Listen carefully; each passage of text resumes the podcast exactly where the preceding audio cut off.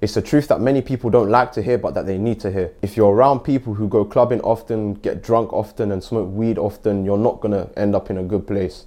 Those type of people are not people you want to be around.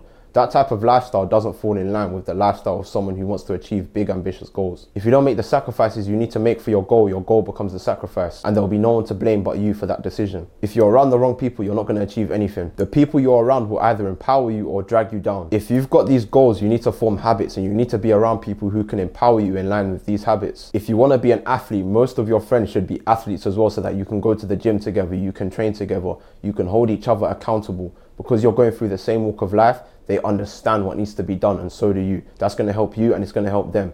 But if you're around people who don't understand what you're trying to do, they're going to make decisions based away from what you're trying to do, which is going to take you further away from your goal. If people are bringing you further away from your goal, they're not the people for you. The people you should be around should be people that are pushing you towards your goal. You also need to be around people who can give you solid advice. I hate being around people who I ask for their opinion and they give me one word answers or they give me very generic responses. You need people around you who will give you details, give you something to improve on, and never just give you the music that you want to hear to your ears. The type of people you should want to be around are people who can call you out if you're not moving correct. People who love you enough to tell you the truth. The unfortunate thing about life is that people say they love you and see you going down the wrong path but won't say anything because they don't want to hurt your feelings.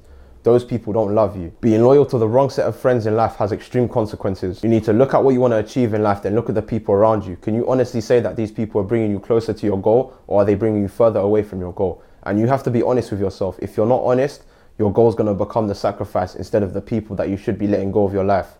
Never be more loyal to people than you are to your vision and who you want to become in this life. If the wrong people are around you, you need to be brave enough and you need to be strong enough to realize that and acknowledge that. You have to love yourself enough and respect yourself enough to know that you deserve better. You have to know that if you want to achieve what you're setting out to achieve in this life, you have to be around the right people because if you allow the wrong people to be around you, there is nobody to blame but you. It will be your fault. You cannot push the blame to other people. You had the chance to take those people out of your life and you chose not to. If you don't achieve your goal, that's on you. The best life lesson I've learned from studying successful people is that if you don't make the sacrifices you need to make to achieve your goal, your goal will become the sacrifice.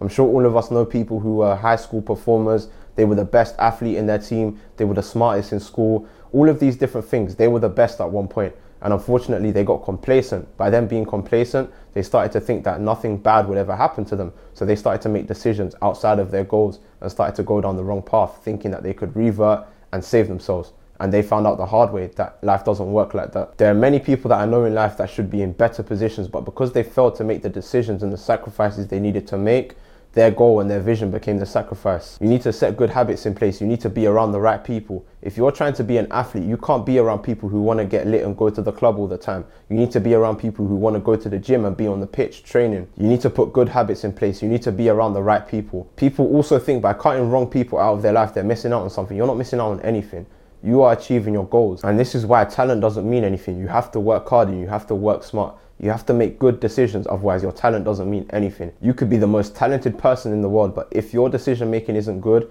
if you don't make the sacrifices that you need to make to get to where you're trying to get to, your talent doesn't matter. You're not going to get to where you're trying to get to. Hard work beats talent when talent doesn't work hard. Time isn't going backwards, time is only going forward. If you continue to make bad decisions and you continue to stay around the wrong people and you continue to not make sacrifices for your goal, you're going to get to the point in your life where you realize you messed up and there's nothing you can do about it. You can't go back in time. You can only go forward. So you need to do what's necessary for yourself. You're either going to look back at life pleased with the decisions you've made or you're going to look back at life with heavy regret. And the sad thing about regret is that there's nothing you can do to change what's already happened. Life is going forward, not backwards. So now today, knowing this, you need to make sure going forward, you're making decisions that the future self can look back at you on and be proud for the decisions that have been made.